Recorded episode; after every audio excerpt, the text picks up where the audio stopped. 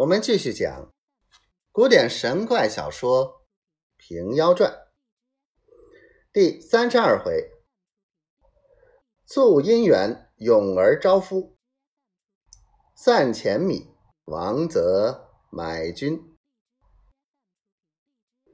人言左道非真术，只恐其中未得传。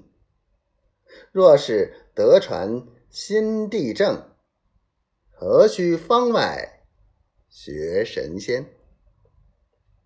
话说王泽正在草厅上看着军马，说话之间，只听得有人高叫道：“你们在此举事谋反吗？”王泽惊得心慌胆落，抬头看时，只见一个人生得清奇古怪，头戴铁冠，脚穿草履，身上皂盐匪袍，面如篆雪，目似怪星，骑着一匹大虫进入庄来。盛姑姑道：“张先生，我与王都牌在此议事，你来便来，何须大惊小怪？”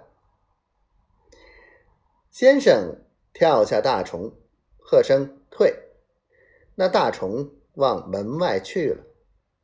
先生与盛姑姑施礼，王泽向先生唱了诺，先生还了礼，坐定。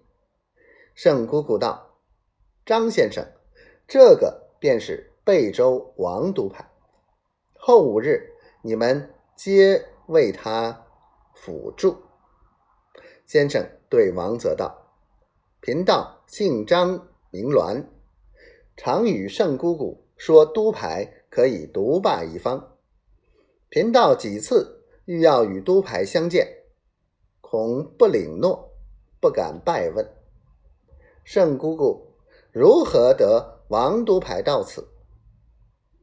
盛姑姑道：“我使勇儿去贝州衙前用些小术，引得都牌到此，方欲议事，却遇你来。”先生道：“不知都牌几时举事？”郑姑姑道：“只在旦夕，待军心变动，一时发作，你们都来相助举事。”道犹未了，只见庄门外走入一个异兽进来，王泽看时，却是一个狮子，直至草厅上盘旋啸吼。王泽见了，又惊又喜，道：“此乃天兽，如何凡间也有？必定是我有缘得见。”